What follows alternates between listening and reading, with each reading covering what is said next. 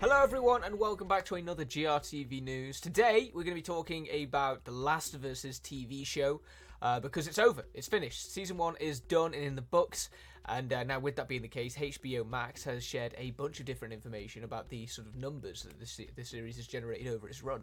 And, uh, well, they're record breaking, so, you know, it's done pretty damn well. So, with that being the case, let's crack on and dive right into the news piece.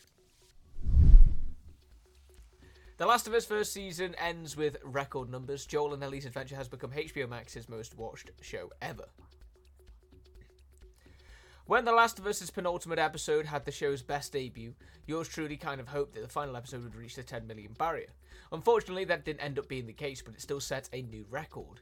Warner Brothers Discovery has revealed that The Last of Us's ninth and final episode of season one has been watched by more than 8.2 million viewers uh, these first 18 hours after it aired on HBO and became available on HBO Max.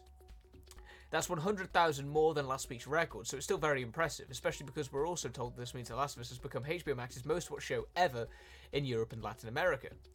And just to put this debut into perspective, here's an overview of each episode's premiere viewership less than 24 hours, with one exception after its debut. Episode 1 brought in 4.7 million, Episode 2 5.7 million, Episode 3 6.4 million, Episode 4 7.5 million, Episode 5 11.6 million.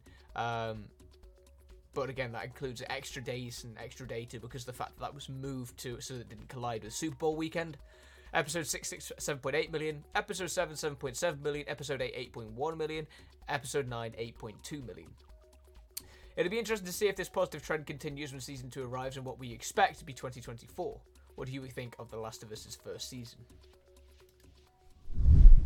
It's quite an interesting sort of trend to look at because every episode generated more viewers than the previous episode, bar episode 7, and you know, episode 5 is kind of up in the air. We don't exactly know what, how that one worked because uh, the data was a little bit skewed. But every episode was generating more and more viewers to the point where from the first episode to the last episode, it almost doubled in uh, in viewership over its first uh, sort of 24 hour cycle.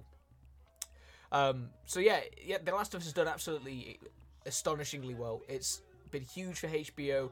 Uh, we're getting that second season. Um, we're probably going to be getting a third season as well. I don't think that it's actually been greenlit a third season, but considering the fact that the creators, uh, Neil Druckmann, Craig Mazin, have all said that, you know, Last of Us Part Two is is a very big game compared to The Last of Us Part One.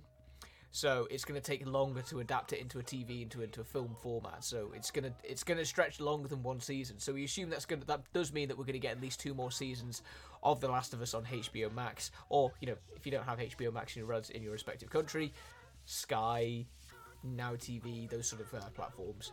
Uh, but yeah, as we know more about what the future holds for The Last of Us's TV adaptation, we'll be sure to keep you posted and updated. Uh, there has been no date set on when season two will arrive or when it will even start filming. There's been various different rumours over the past that will state that, you know, it could start shooting by the end of the year. So if that's the case, potentially, yeah, potentially a 2024 release will happen.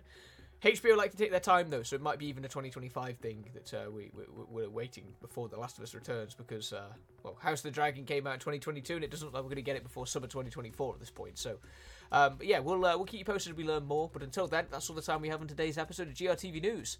But we'll be back now tomorrow with another one, so be sure to join us for that when it does land. And until then, I hope you'll enjoy the rest of your Tuesday, and uh, we'll see you all on the next one. Take care, everyone.